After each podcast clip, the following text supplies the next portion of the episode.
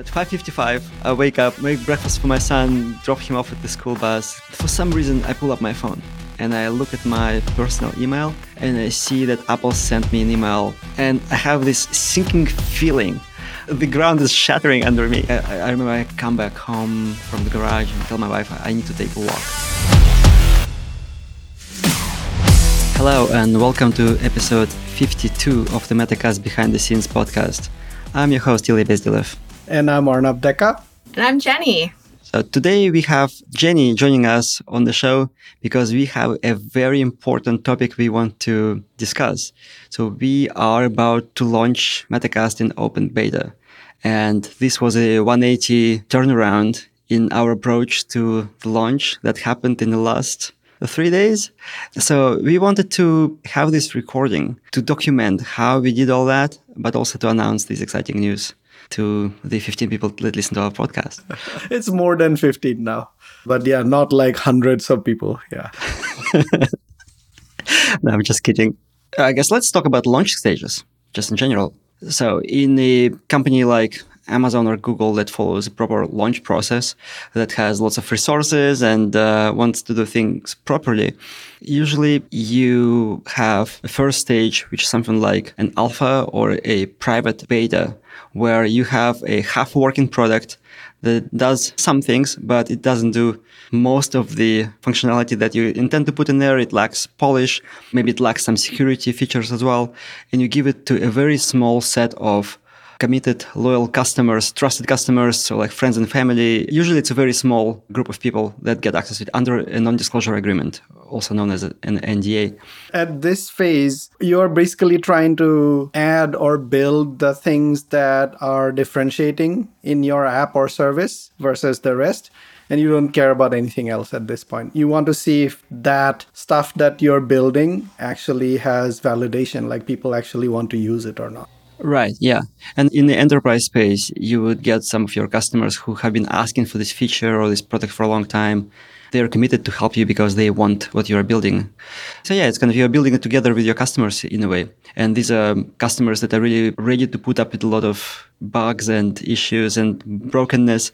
And typically you can break things while you're in private beta, also known as closed beta because that's just the expectation.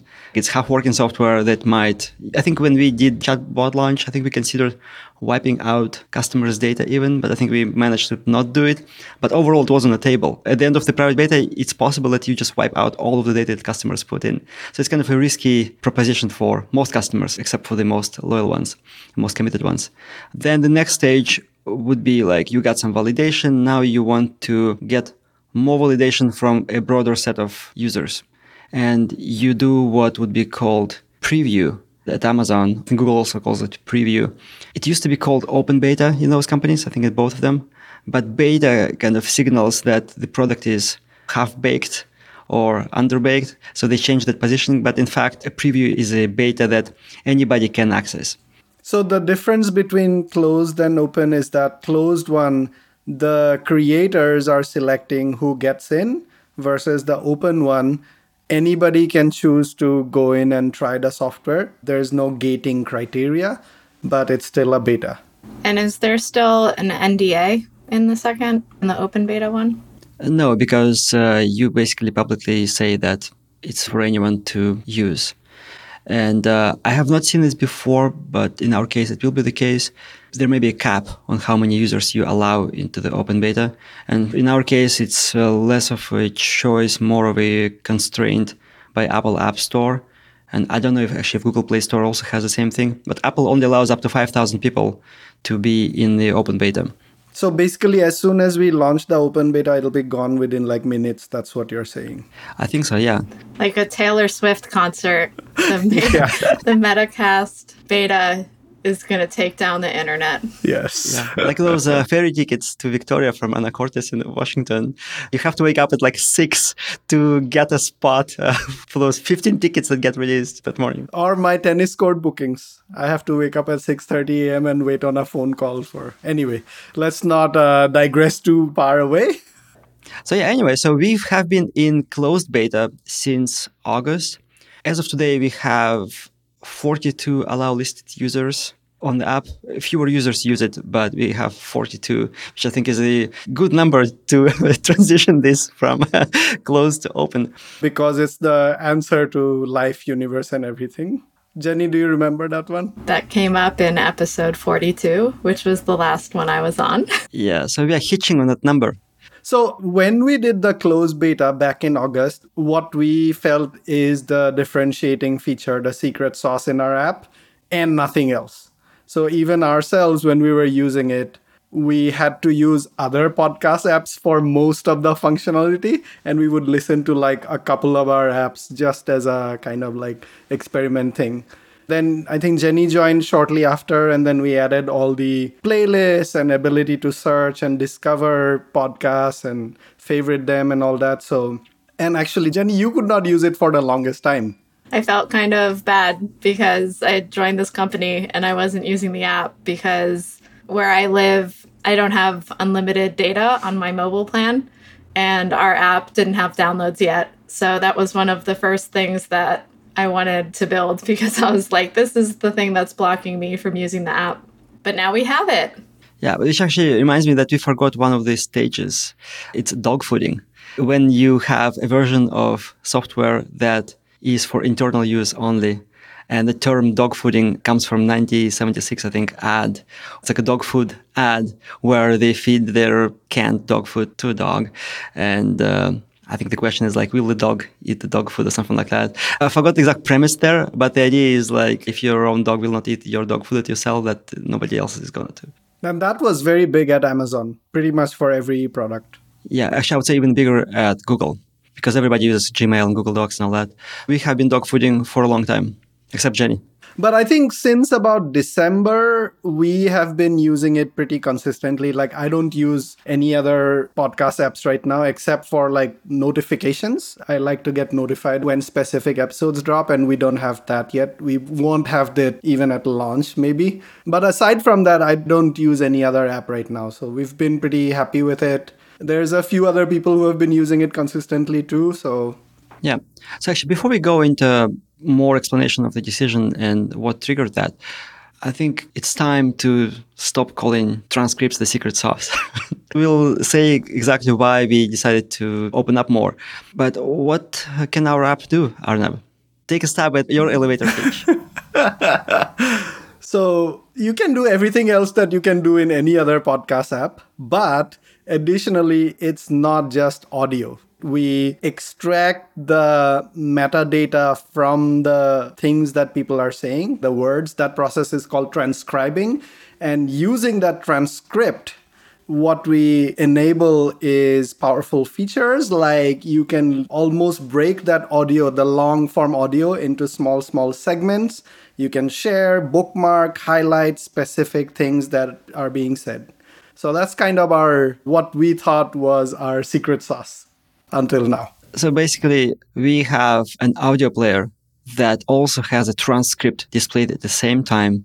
And as you listen to audio, you also see the transcript, and the transcript is synchronized with audio, so it kind of moves. It shows you where exactly you are listening you can read or you can just like scroll and skim, double tap and listen from somewhere else. If you want to skip the ads, for example, you can just read them or skip them altogether or skip a certain section of the podcast that you're not interested in.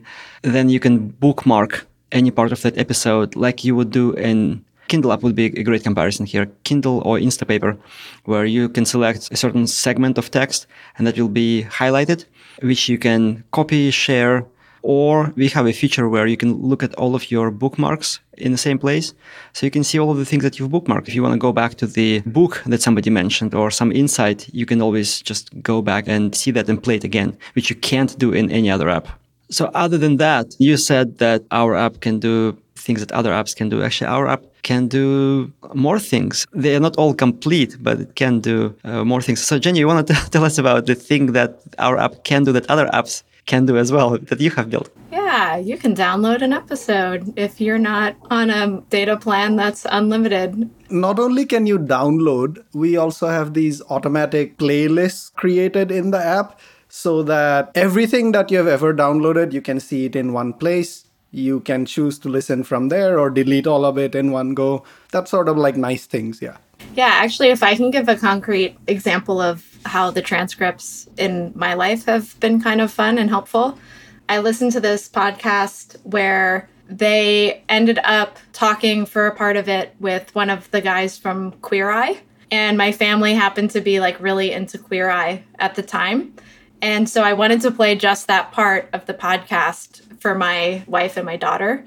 And so I just went into it and searched for the guy's name and it jumped straight to that point in the transcript instead of me having to like scroll through the audio and find it right at the right place. It was just search for the text, tap on it, and away we go. So once you have it, you realize how handy it is.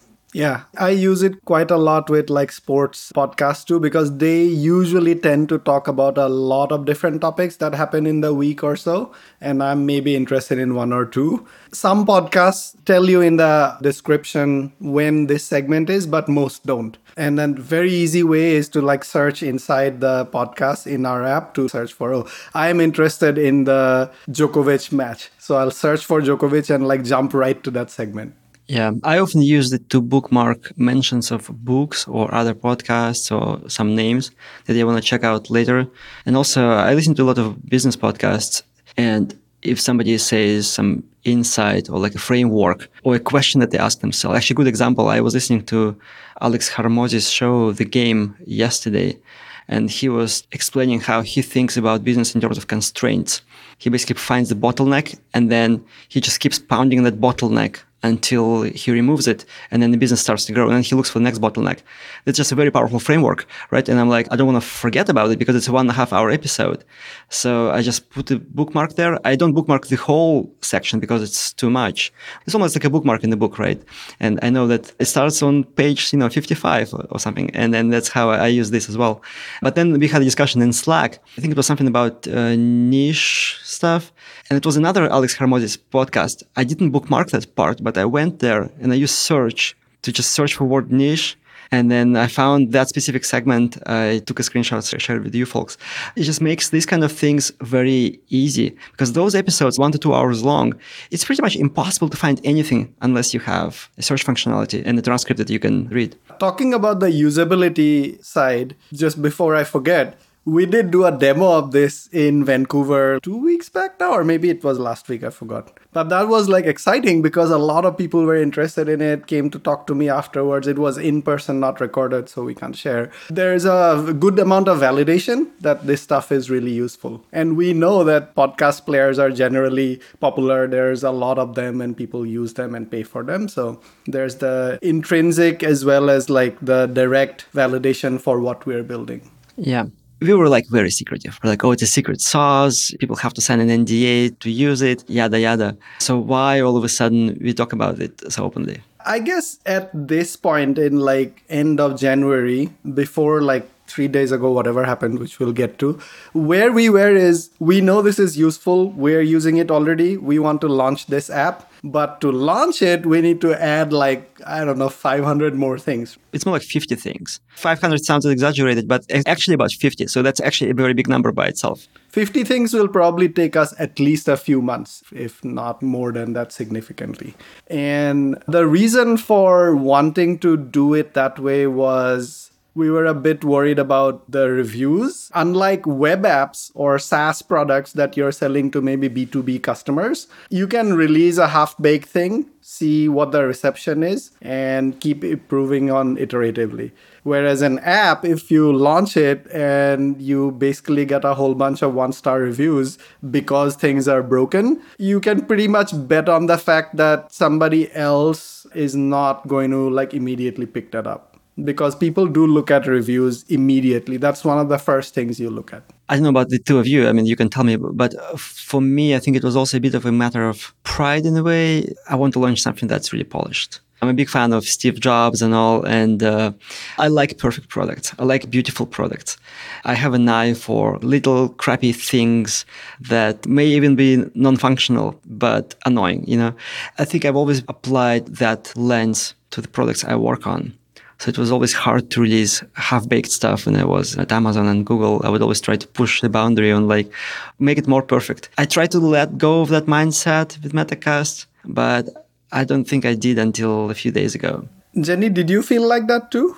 I think with our background at AWS, I think that there was a very high bar for launching something. It might not look that way from the outside, but the number of things, like the level of security things, uh, integrations with other AWS things. I felt like the last product we worked on, AWS user notifications, the basic functionality was done probably six months before we launched because we had so much more extra stuff we had to do.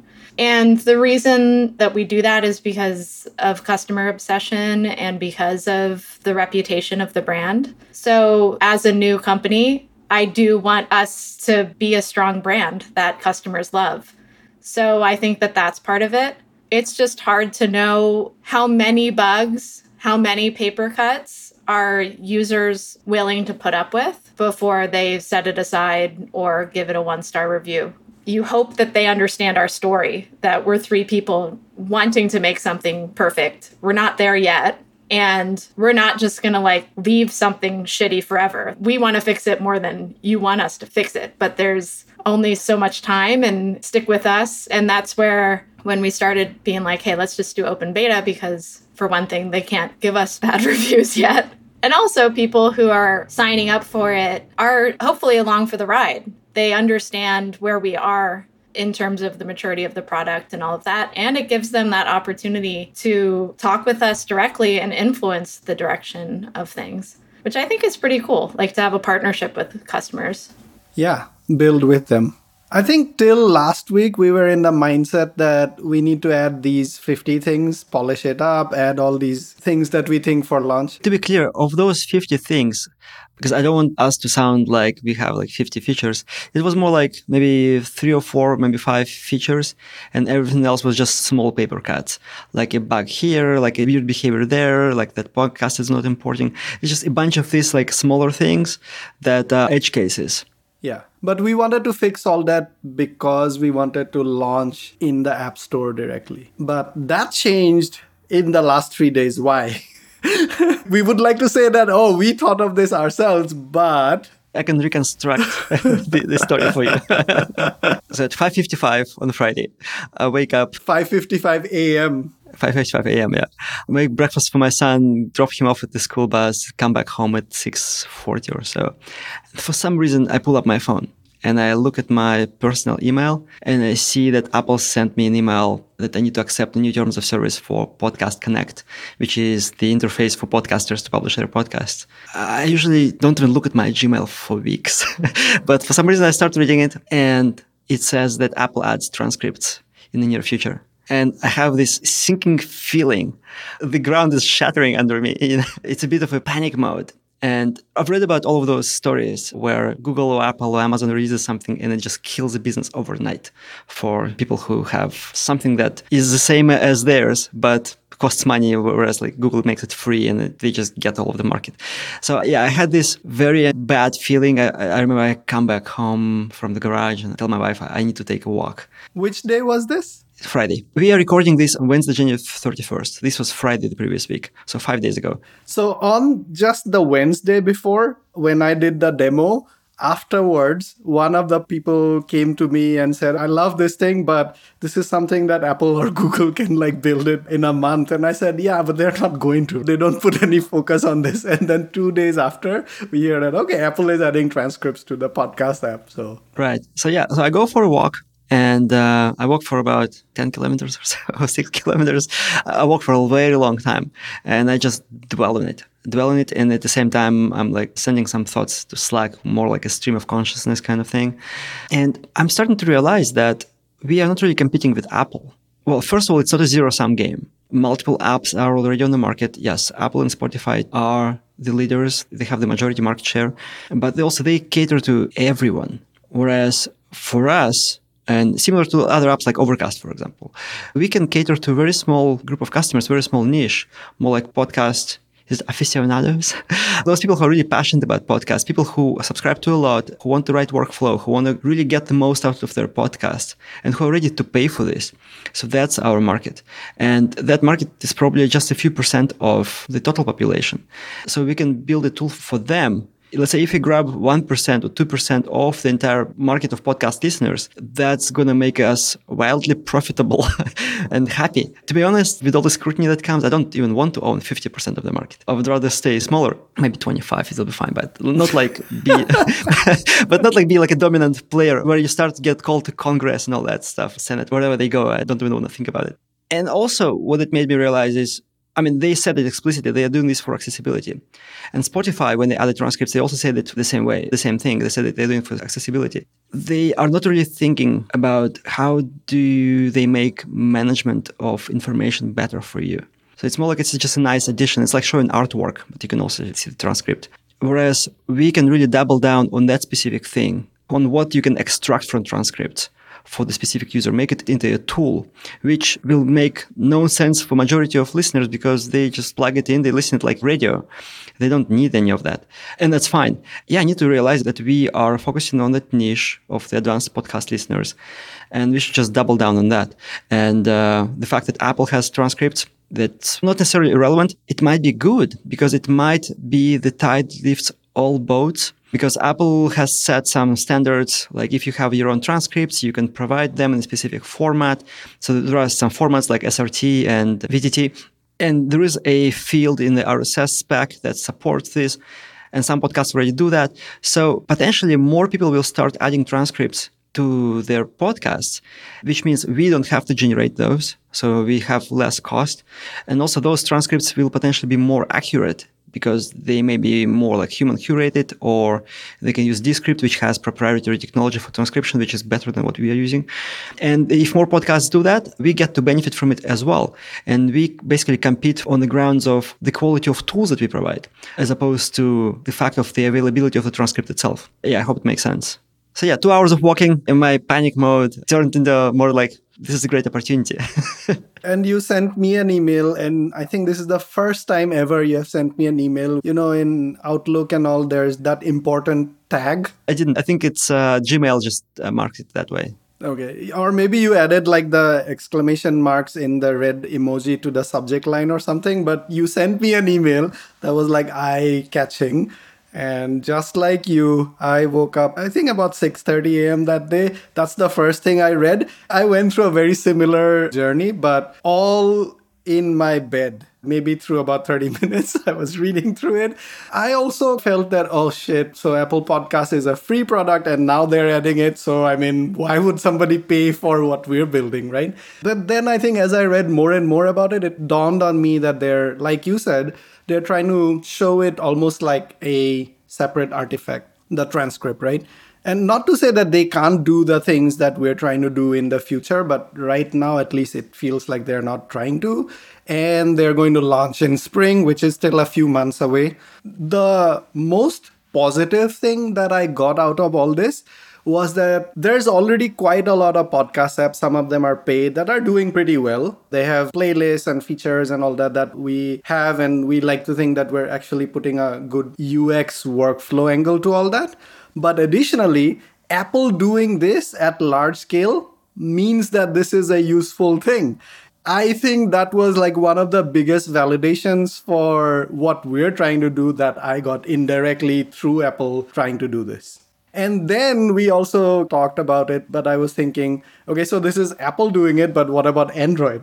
Is Google going to do it immediately? I've been thinking the same thing is that this is great for iOS users, but I'm an Android owner and this doesn't impact me at all. I have previously used Spotify for podcasts and it drives me bonkers. If my daughter listens to Taylor Swift on her Alexa and then I open my Spotify, Instead of the podcast, I was just listening to the recently played or continue playing as Taylor Swift. So I personally really do not like mixing my music app with my podcast app. And also, like Apple, it's huge scale, of course. Can you contact them and say, hey, I'd really love this feature? If what Apple provides is good for you, then that's a great app for you. But I like to think of us as like more accessible, not in the sense of accessibility, but in the sense of what other app can you contact the developers and say like hey i've always wanted this thing and maybe they'll build it Well, even today morning, we got an email from a beta customer saying, Hey, I wish it worked this way. And we're like, Yes, this makes sense. We're thinking about it. Yeah. And I think, like you said, we are not happy. Ilya and I, we used to use Apple Podcasts. We actually stopped using it, use other podcast apps already. So we don't like the UX. We have met a lot of people over the last few months who don't like the UX. So there is definitely that side to it. Yeah. So at this point on Friday, we had our first startup crisis moment, right? Like existential crisis. All hands on deck. Let's meet up. Let's figure out what do we want to do. Yeah, I'm like, should I have stayed at Google? right. So yeah, let's talk about that and what happened next will surprise you. Yeah, so we had a chat about this. And I think we started to converge on the idea that we need to launch ASAP to beat Apple, of course, but no, just kidding. Well, semi kidding. I mean, there is, I think, some ego thing, at least for me, to put a stake in the ground, but it's maybe not even secondary, it's tertiary, whatever it is. I just had this realization that we've been hiding what we're doing and like calling it secret sauce. Now that it's out there, that Apple has said what they're doing, I think it's fine. We can just talk about it. I think eventually other apps will also have that. So I didn't feel like we need to hide it anymore because we also had this idea like what if apple sees this and steals this idea and all that? Maybe they did see it when we submitted the app when when they tested it. You never know. We have been doing it since august after all so yeah. This is probably like the plight of a startup though is that will the big company find out and steal the idea? But the idea is to not just be an idea. We are more than that. I think ultimately we're just creating the app that we want. And then if other people want it too which I assume they will, unless the three of us are like incredibly unique within the podcast listening community. We're not trying to beat Apple. Everyone can pick the flavor of podcasting app that they want. And we're just going to keep making things, right? We're going to keep adding to it. So Apple can do its thing. Yeah. The thing that changed our mindset is we need to launch this ASAP but at the same time we cannot launch in the app store right away because there's still a lot of things missing. There are bugs. And basically you will probably get at least a good number of one star reviews. Probably a few four star five star also but a good number of one star i think that's what made us realize that we need to go for an open beta immediately. I think i also was swayed by our interview of christian selig who did an open beta with thousands of users for the Apollo app. So that interview is available on the Builders Gonna Build podcast, episode one, our other podcast. It didn't sway me at that very moment, but when we had this existential crisis discussion, I also reflected back on what Christian said in the podcast. Actually, if you remember, right after we recorded with Christian, we did have a discussion on Slack. And I think maybe when we met too, that we should do an open beta. And we thought, okay, yeah, let's do an open beta, but it'll be somewhere before our launch. I think the timelines just got squeezed into we do the open beta right now, even with all the bugs and everything. Yeah, so we're recording this on Wednesday, January 31st. This episode comes out on February 7th. I would hope we will have launched, or at least almost launched, the open beta by that time. So, yeah, it is accelerating very rapidly.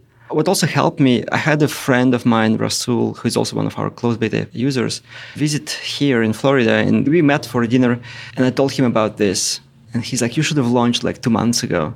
Don't worry about those bugs. You have a great app. Why do you care about this? You're overly perfectionist, and he's very direct. So he just picks his mind up. And I had this very uncomfortable feeling like, I know he's right, but I have so much resistance. I want to object, but I know he's right, so I keep my mouth shut. so listening to him just drained me so much. But then after I digested everything, it helped me come to terms that the mindset has to change.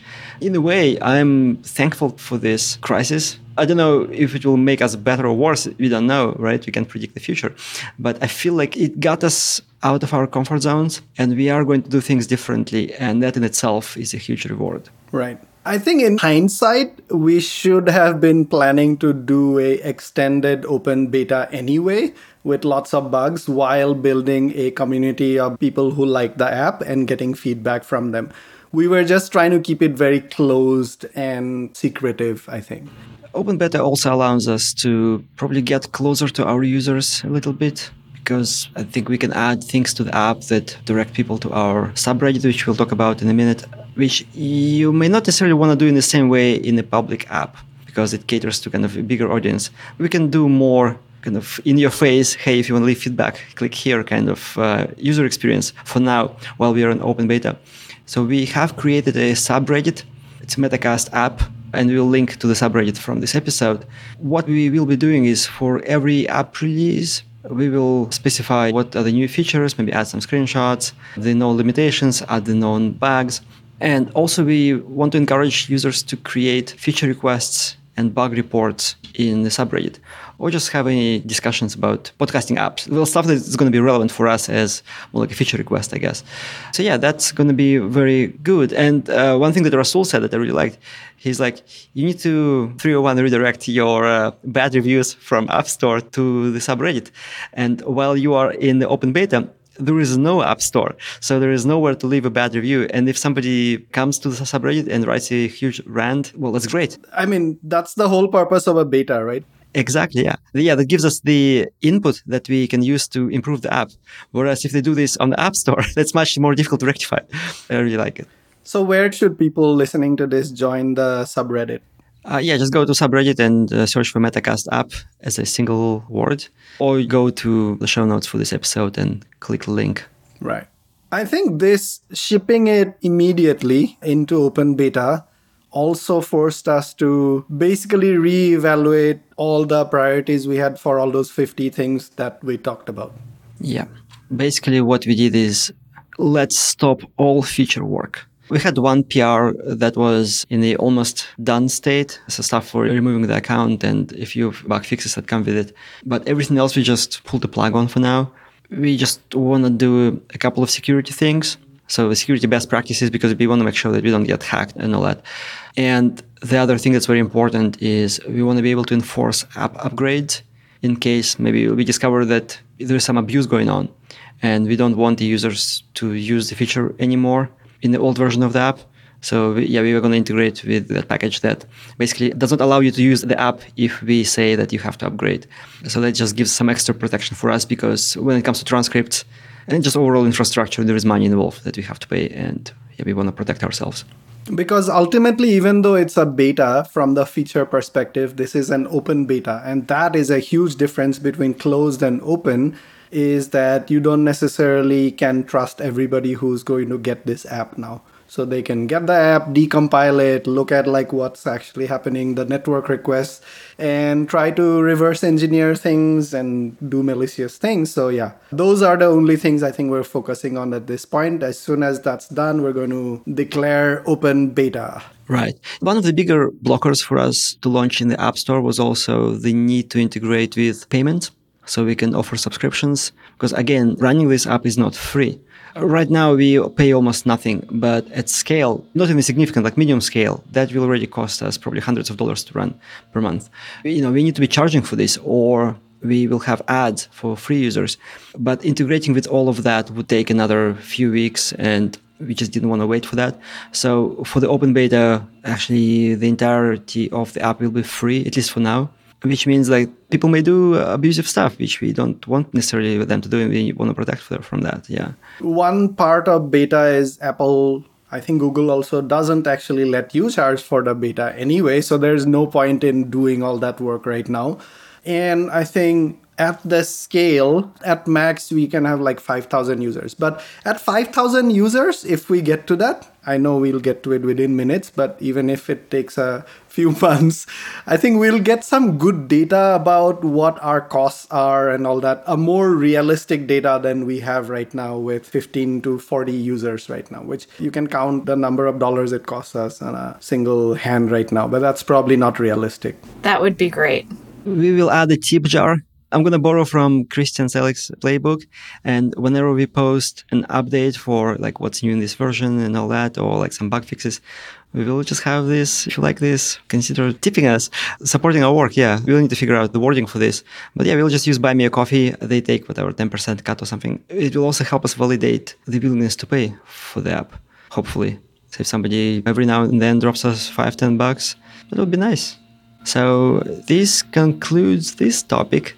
Jennie, do you want to add anything? One of my favorite things working at AWS and just building in general is hearing from customers. a lot of times it's a bug that's kind of a mystery. You're like, what's going on here? Because it's almost always an edge case. If it were obvious, then your integration tests or unit tests or something would have caught it.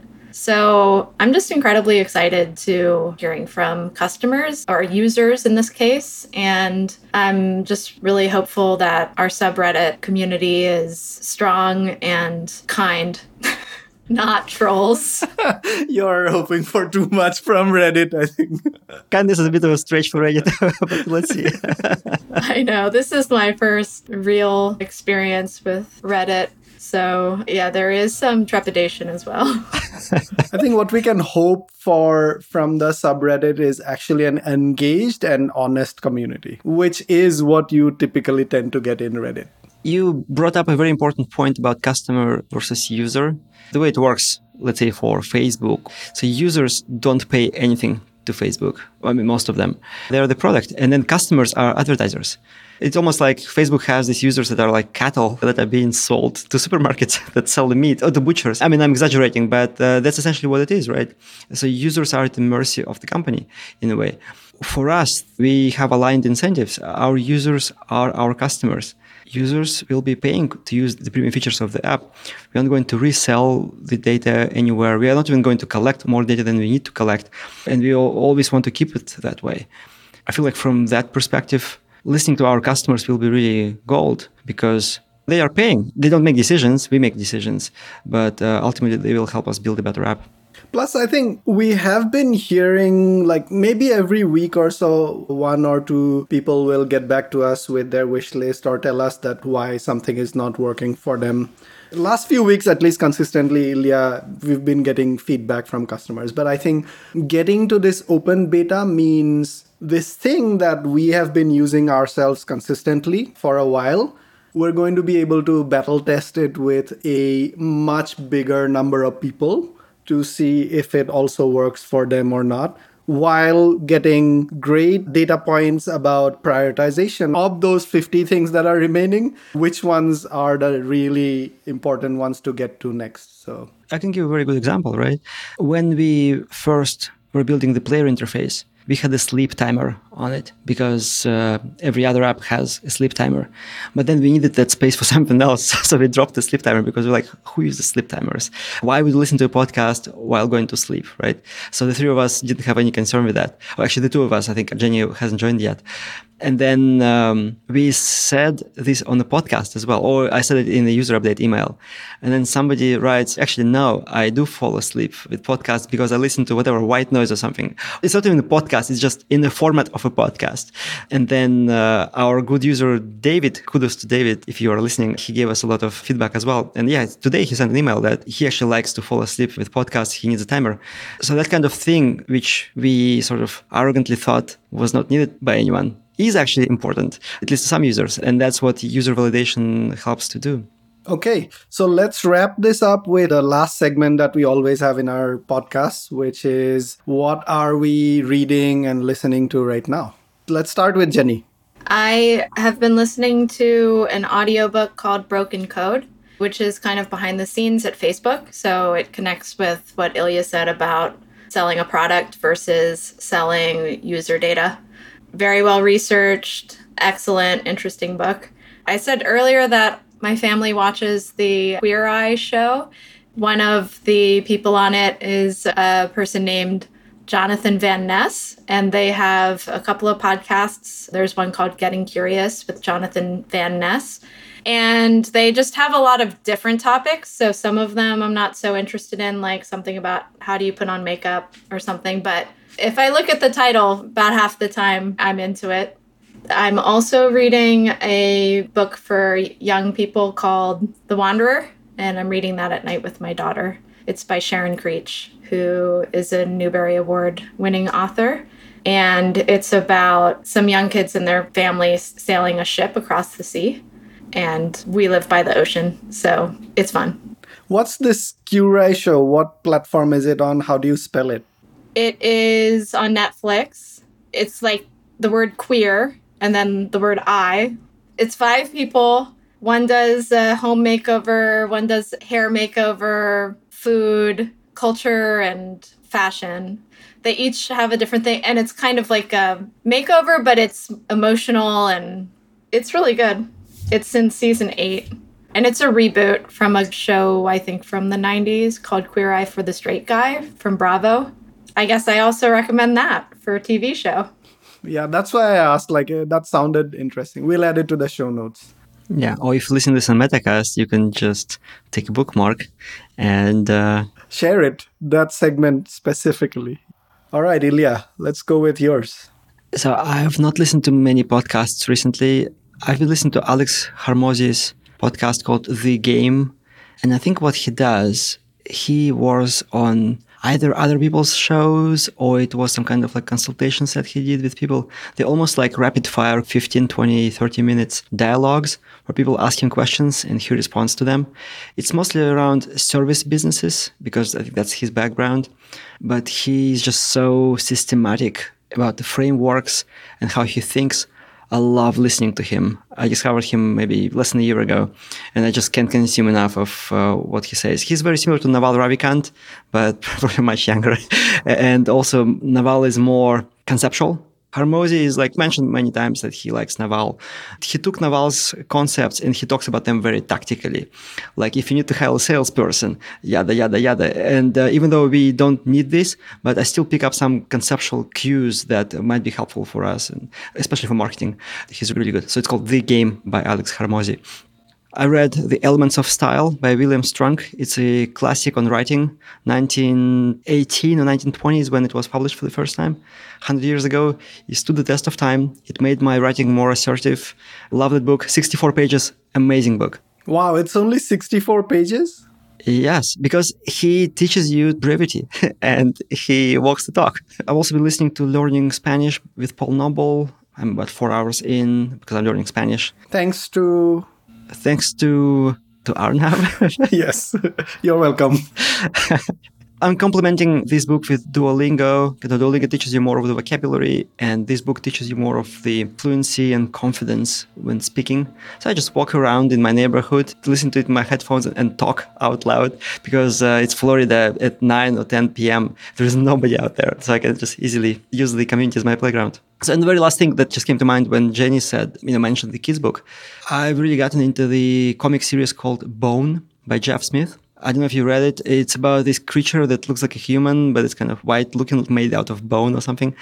I don't know the origin of it, but it's eight or nine comic books. It's like fantasy. So those bone creatures mix with humans, uh, and they help them. And there are dragons, there are locusts. So it's a lot of adventure there. What really grabbed my attention for the first time was when I saw the cover in the library. Neil Gaiman himself who wrote Sandman. So he said that Jeff Smith can hold the joke to keep you turning the pages or something like that. I'm like, wow. So if Neil Gaiman says this, I have to check it out. And I've been reading with my younger one. He doesn't understand it because he's too young for this, but I like compress. I know the meaning and I just tell him the story, uh, but you look at the pictures together. And it's one of those old comic books that are nothing like like Dog Man comics. They are drawn really, really nicely, probably by hand on paper back in the day because it's from the 90s. So yeah, I can't recommend this enough, even for adults. If you like comic books, that's an amazing comic series. I'll piggyback quickly on the Paul Noble book. So that learning Spanish, and there's a second thing called Next Steps in Spanish. Awesome books. I was telling you Ilya earlier, but I'll say on the podcast too. I think. Did you say possum books? Awesome books. that was the name of the publishing company. okay. no, talking about possums, Duolingo gives you, I feel like the vocabulary. I don't know, I'm probably about 2,500 words. And those words stick to you, right? Like you immediately remember once you have practiced it enough with Duolingo, what they mean, in what context to use all that. What it doesn't give you is the ability to have a conversation in a fluent way with a person who speaks Spanish. And I think this is where this book shines is it's all about conversations and the confidence that you get out of it. So Paul Noble is actually a language professor somewhere in the UK, I'm forgetting. He has these two books for Spanish. There's a book on French and Italian and Japanese and all that. So if you're learning any language and you want to very quickly become conversational in it, I would say pick up those books and Duolingo. And coming back to the stuff that I'm reading, since both of you talked about stuff that you've been reading with your kids, I'll start with that. So we have the other podcast, right? Builders Gonna Build for the episode three of that, which when is that coming out, Ilya? The 14th of Feb, I think. Right. So the episode of Builders Gonna Build podcast that's going to come up on 14th of Feb, the third episode, is with one of my all-time favorite science fiction authors called Dennis Taylor. Dennis E. Taylor and he has an amazing series called Bobiverse as well as a few like short this thing. If you want to listen to the full thing, go listen to our Builders Gonna Build podcast. But because we were interviewing him on Monday, which was the 29th of January, I felt like I want to prep again. I listened to a few podcasts with him and I heard a few things in the Bobiverse books that I had not considered before. So I started listening to it again, but this time with my daughter some of the sci-fi is a bit i think too much for her to grasp right now but i am having a pretty cool bonding moment over that too trying to explain what a GUPPI interface is and what are these cryogenics and all that so well in, well, in fact you've replicated into her so yes so that's the thing that i'm listening to or reading it's a book the second book is a book called Eleanor and Park. It's a beautiful kind of 1980s story about two kids in high school struggling in their own ways, but bonding over it. Beautiful story. I've read it I don't know, maybe like 10, 15 years ago, but I had completely forgotten about it. I was going through Audible, saw it, and I wanted to pick it up again. And then podcast wise, not much recently because Australian Open was going on till last weekend. I was out of sleep. The only thing I was listening to was the tennis podcast. I've kind of wrapped that up. Uh, it was a beautiful, awesome Australian Open. Somebody other than Djokovic won it after like a decade. Even though I'm a big Djokovic fan, that was fantastic to see.